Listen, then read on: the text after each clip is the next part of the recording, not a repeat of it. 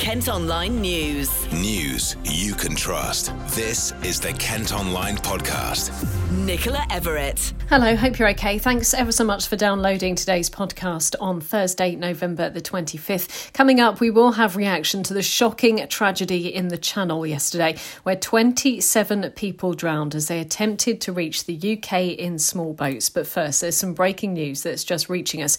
A man has been arrested on suspicion of murder after a mum of two from Kent went missing. Alexandra Morgan was last seen at a petrol station near Cranbrook on November the 14th. That was Remembrance Sunday, and she hasn't been in touch with her family since. Well, we've learnt this afternoon that her disappearance is now being treated as suspicious and a potential murder. A photo of a car with the registration number MF55YHM has also been issued by officers as part of their investigation. They've established that that vehicle on Sunday the 14th and Monday the 15th of November made journeys between her home and towards the Hastings area. Well, a 40 year old man from St Leonard's on Sea has been arrested on suspicion of murder. Kent police officers are getting support from their colleagues in Sussex as they carry out searches in three locations in the Hastings and St Leonard's on Sea areas. Residents are being told they can expect a heightened police presence in the area as inquiries continue. Well, Detective Chief Inspector Neil Kimber, who's from the Kent and Essex Serious Crime Directorate, has released a statement this afternoon. I'll read it for you. It says, It is completely out of character for Alexandra not to contact her family, and we are now treating this case as a potential murder. While we continue our investigation, I would urge anyone who may have seen Alexandra or her white Mini Cooper with a black roof to contact us. If you think you may have seen Alexandra or something suspicious but are not sure, please do not hesitate to call and let us know. You can see pictures of Alexandra and a vehicle, the white Mini Cooper that police referred to there, within our story at kentonline.co.uk. We will, of course, keep you updated with any further developments. As I mentioned at the start of the podcast, we are now going to move on to the huge tragedy in the Channel, which saw 27 people die after their small boat capsized. 17 men, 7 women, and 3 children drowned as they tried to make the perilous journey to the UK. The French president insists his security forces are doing what they can to tackle the number of asylum seekers attempting to cross the Channel, but politicians here say it's time for British authorities to join the French on beach patrols. Well, we're going to hear from a range of people on this issue today, including MPs and refugee groups. First, let's get reaction from Clare Moseley. She's from Care for Calais, a charity that works with asylum seekers. We are just absolutely shocked, appalled, and it's it's tragic. Um, the people that we work with, refugees by definition, something terrible has happened to them. They might have been involved in a conflict. Um, they could have been tortured. They could have been persecuted. You know, they could have seen their family died. And a lot of them have had really horrendous journeys to get across to Europe. You know, their journeys could have taken months. Um, terrible things happen on their journeys. To go through all the things that they've gone through and then die here at our border um, when they are in search of safety. They're asking us for help. You know, they finally got here, and then to die at our border is just it's just awful. It really is a tragedy, and everybody is just so upset and devastated to hear this news. Um, we, we've heard of these kind of numbers of people dying in the Mediterranean, but for them to die here next to Britain it's, it's just devastating. And similar words now from Tim Naor Hilton, who's the chief executive of Refugee Action. Well, firstly, this is an absolutely devastating and heartbreaking event yesterday. Our thoughts go out to the family and the friends of those people who died. And also to refugee communities up and down the United Kingdom who are devastated by what's happened and also re traumatized, as many of them made very similar journeys themselves. These are people fleeing persecution, human rights abuses, and war. Um, and yet they've risked everything. They've lost everything in their home country. They've risked everything, and then they've lost their lives in the waters around this country. Um, you don't put your family and yourself in a boat in the busiest shipping lane in the world unless you're desperate. We should be making this a national day of mourning, but instead, uh, we're not optimistic at the moment that the government will move away from its current position of promoting policies that punish people rather than protect them, that create none of the safe routes that people need in order to be able to seek protection, and also continue to demonise the very people making these journeys. The Home Secretary just a few days ago talking about people just wanting to live in hotels in this country. Despite yesterday's tragedy, more people arrived on the Kent coast early this morning. Pictures at Kent Online show a group huddled together and wrapped in blankets as they're transported by an RNLI lifeboat. The Kent Refugee Action Network is calling for authorities to agree on a fresh approach to prevent another tragedy. We've spoken to Bridget Chapman from the group a number of times and she's called for safe routes to be made available. And she's angry. Their warnings about a tragedy have gone unheard. We're really frustrated.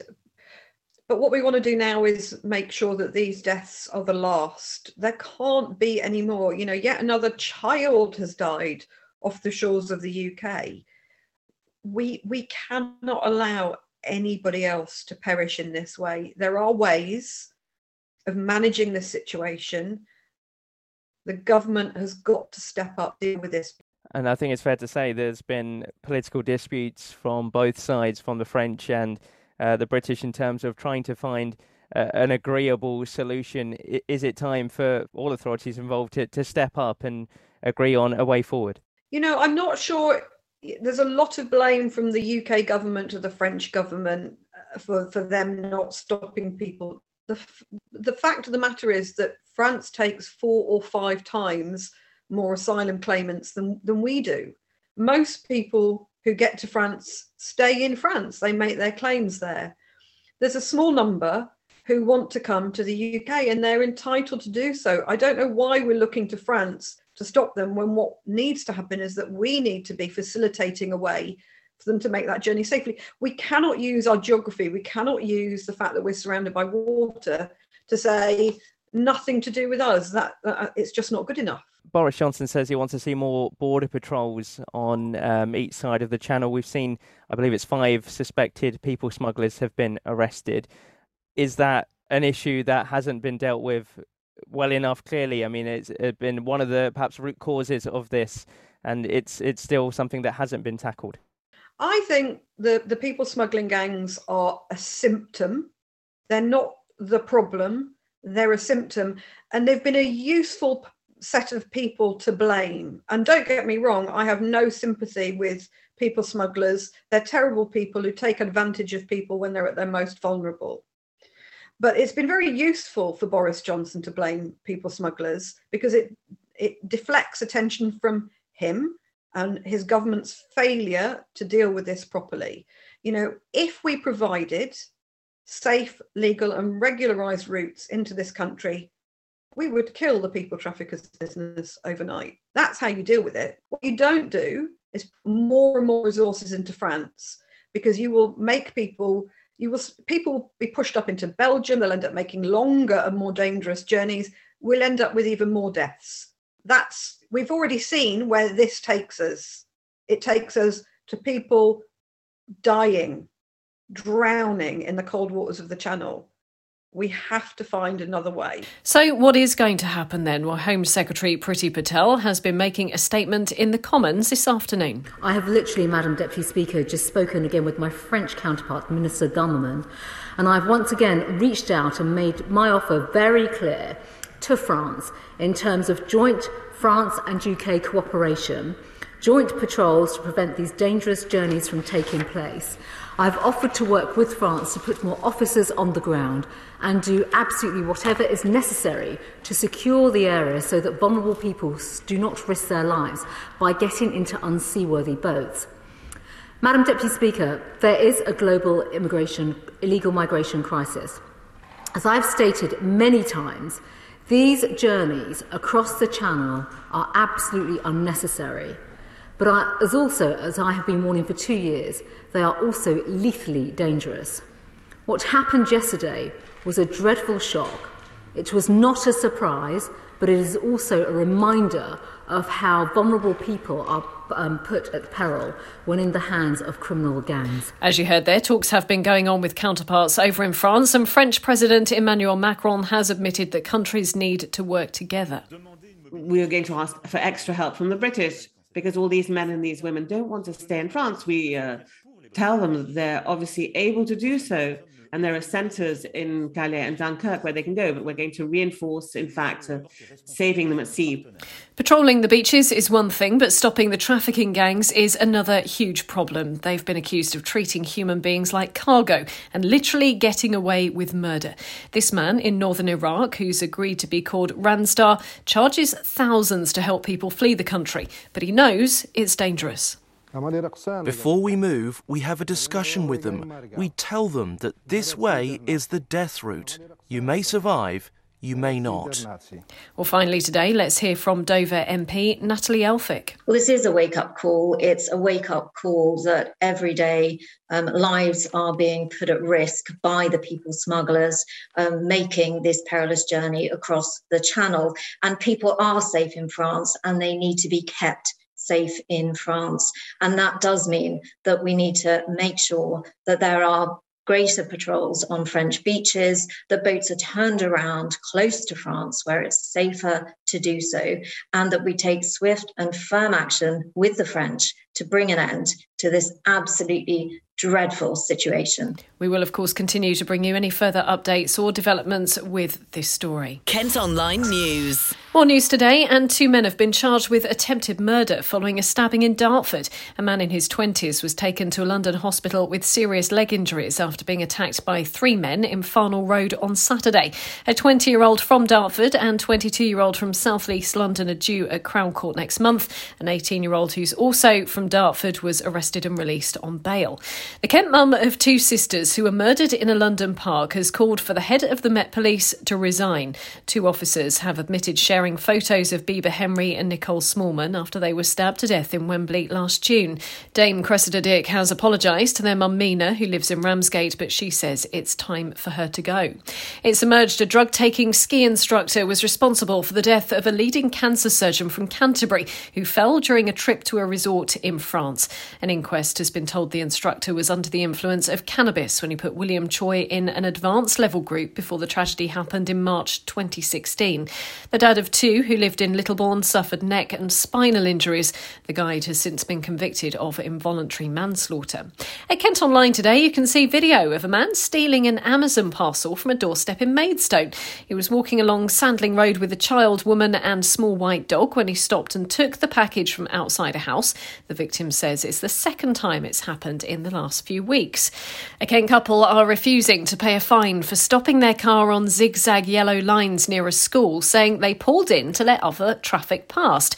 CCTV footage at Kent Online shows a vehicle near Manor Primary School in Swanscombe appearing to wait for other vehicles. But Katie Pender Eccleston and her husband were handed a £70 parking fine despite saying they were never actually parked. Well, in a poll on the website, 89% of you don't think they should have been fined. You can let us know what you think by still voting. We have asked Dartford Council for a comment, but they said it would be inappropriate to make one at this time as an appeal is being dealt with. Now, a former care home in Gravesend has been transformed into accommodation for homeless people. The property on Ruton Road will provide beds for up to 10 people who would otherwise be sleeping rough. Staff there will also help them work towards getting permanent homes. Councillor Jenny Wallace says it'll make a huge difference. What this will do for our homeless people in, in Gravesham is to give them a starting point.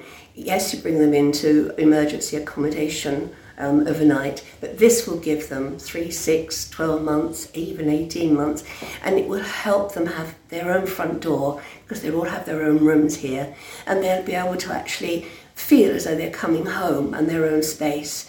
And then there will be staff here day and night who will work with them to actually help them go on to have a permanent home, but most importantly, to have work and to have a reason, to have some sort of structure to their days and to give them hope because homelessness can happen to any one of us.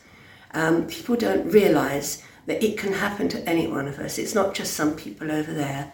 We, are, we can all end up like it, and therefore it's so important that we as a council are helping our homeless people and helping them actually progress in their lives and make their lives full of hope um, and, and have some sort of quality of life and not have to worry about, well, if I have a few pennies, I could buy a can of beer and go and sit on the clock tower or something. Mm. You know, they would want to come here, they would want to sit in this conservatory, or they might want to heat up a tin of soup, sit in the dining room, and they'll have their own bed, they'll have their own room, and their own facilities, their own shower room.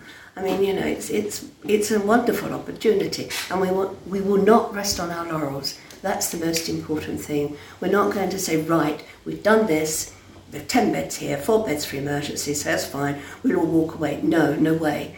We are going to nurture this, and we're going to make it grow, and we're going to keep that message going so that people will understand that we want to help those who are most in need. It's so important. 40 people who were homeless in the area at the start of the pandemic were placed into temporary accommodation. We're told none are reported to have returned to the streets. Kent Online reports. The number of people waiting for treatment at Kent's hospitals is increased by almost a third in the past 12 months, according to figures seen by the Kent Online podcast. Nearly 150,000 patients were waiting for elective surgery or other procedures in September. That's over 35,000 more than 12 months earlier. Over 5,500 have been on a waiting list for more than a year. You can see a breakdown of the stats for the Hospital Trust covering where you live at Kent Online. It's feared there could be a rise in crime at a Kent park, which has been left in darkness for two weeks. The streetlights in Payers Park in Folkestone and the nearby car park have been off since the 10th of November. Residents are worried about people's safety. The council say they're working with the energy supplier to resolve the problem. Pledges are being made in Kent to end violence against women on White Ribbon Day. The global campaign encourages men and boys in particular to take action to change behaviour that leads to abuse and violence. This year, campaigners will use the hashtag All Men Can in the wake of the murder of Sarah Everard by Wayne Couzens from Deal, who at the time was a serving Met police officer. There's going to be an entire weekend of closures at the Stockbury roundabout next month. Work will be carried out to move utility pipes in preparation for a new £92 million flyover. The M2 bound exit and entry slips at Junction 5 will be shut on the 4th and 5th of December. Now, pupils who managed to raise a staggering £16,000 to replace every single light bulb in their school for an LED one have won a top award. Students at Sir Roger Manwood's in Sandwich did sponsored runs, walks, and cycles throughout the pandemic. It's thought changing the 500 bulbs will save around £5,000 a year and reduce the amount of carbon being released into the atmosphere. David Anderson is a geography teacher at the school and told us how it all came about. Well, we started off with an idea that we would just change over the lights of our science block. And then we got involved with some other organisations, a charity that aimed to support us. And we suddenly got very ambitious and decided to change over the whole school's LEDs. And we have. We raised enough money to achieve that. It was £16,000 in the end by the end of our campaign. So, I mean, that's certainly not cheap. And tell us how many bulbs it was that you, I'm sure as you were starting to count, you're thinking, oh goodness, how well, are we going to do this? Yeah, I didn't count them. The students came in and worked with our premises team to count them, and it ended up over 500, around 550 bulbs in total that, that need to be changed. And most of them are now being changed, just a few to go. Fantastic. Tell us why it is so important to change to LED. Well, from an energy efficiency point of view, so the LEDs use about one third of the electricity of normal bulbs, and as a school, we were slowly, slowly changing them, and we were just really keen to get the students involved in making a difference. And what will it mean financially for the school? Although it's cost you a lot of money initially, will it benefit you in the long term? Well, of course, we've been very we've been very grateful for, grateful for all of the uh, donations that we got. So in that respect, our community has really helped us out. But it will save the school around five thousand pounds a year on their electricity bills. And as far as uh, helping the environment and those sorts of things, how engaged do you think the students are in that sort of thing? It's a huge topic at the moment, isn't it? Well, it's been lovely. So the whole campaign was was actually more than just the students. The students were the heart of it, but actually I engaged the parents, it engaged the old boys and girls of the school, engaged the teachers. So it was the students' enthusiasm to make it happen that engaged everybody else. Joshua, Alana, and Lottie are pupils there. For Earth Day, I designed a flag that, and it was made out of recycled tent material to and the leaf on the flag represents our efforts to make the school more green. Um, me and my sister walked uh, almost 30 miles. Um, we did it in about 10 hours. Um, and we got our family to raise money for it, uh, sponsoring us. Uh, I think it was mostly they didn't believe we could do it, so they they uh, gave us a lot of money if we managed to do it. I'm a vegetarian myself, and um, I think I started like really like being encouraged to care about the environment with Greta Thunberg. And you can find details of the other winners from the Green School Awards at Kent Online, and huge congratulations to all the schools that took part. Bluewater have confirmed their Christmas opening hours. They're being extended over the festive period, so you can shop for longer. There'll also be a number of seasonal pop up stores. We've got the full details at Kent Online. And we'll find out later if a drag queen from Tunbridge Wells is going to be crowned the winner of RuPaul's Drag Race UK. Krystal Versace was just 19 when they filmed the series earlier this year, making making her the youngest ever contestant to reach the final. She's up against two other drag queens.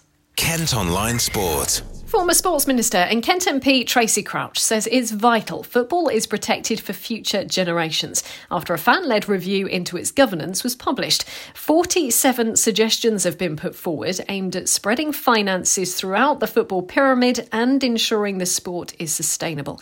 The Chatham and Aylesford rep says the recommendations would have saved some clubs from going out of business. I think it's really important that we, rem- we remember why it is that we got to this position in the first place, and football has been lurching from crisis to crisis now for well over a decade, uh, and that there have been recommendations in the past for football to reform itself, and it just hasn't done it.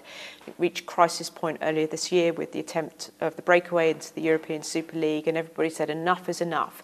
And I think what we have set out in the um, report uh, today is very much a holistic package of recommendations that will ensure that football has a strong uh, and sustainable future going forward. The European Super League is something that triggered this review. I think it, it was a point where fans, and we saw them, you know, stood up and said, enough is enough. You know, football is not listening to us. It's not engaging with us on some really core decisions for our clubs. We've seen it elsewhere in, in other aspects, such as, for example, Bury disappearing uh, and, and other clubs going into administration. So I think what we're seeing is this, this need for, for better regulation um, not just from a structural perspective, from a corporate governance perspective, but also from a financial regulation perspective. So, what we've set out in this package is a really holistic look at all the things that need to change in football. The independent regulator will be free from all the vested interests that currently run some of the regulation in, in football. It will operate a licensing system which enables it to be quite agile. So, in the future, where there are challenges or crises, then the regulator can adapt to those through the licensing system. Uh, it will ensure that there is proper prudential regulation uh, of football clubs. It will ensure that there is proper corporate governance of football clubs. It will ensure that there is a proper supporter engagement and involvement in the running of those football clubs and court decisions. So there's lots of different parts that the football regulator can do to make sure that football clubs themselves are better regulated um, and are in a much better sustainable place for the future.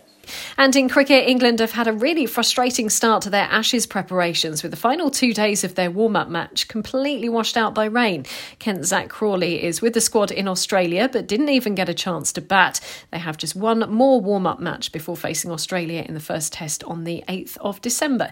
Well, that's all from us for today. Thanks ever so much for listening. Don't forget you can follow us on Facebook, Twitter, and Instagram. You can also get access to the new ad free Kent Online premium site. To do that, you need to subscribe. Just head to kentonline.co.uk forward slash subscribe. News you can trust. This is the Kent Online Podcast.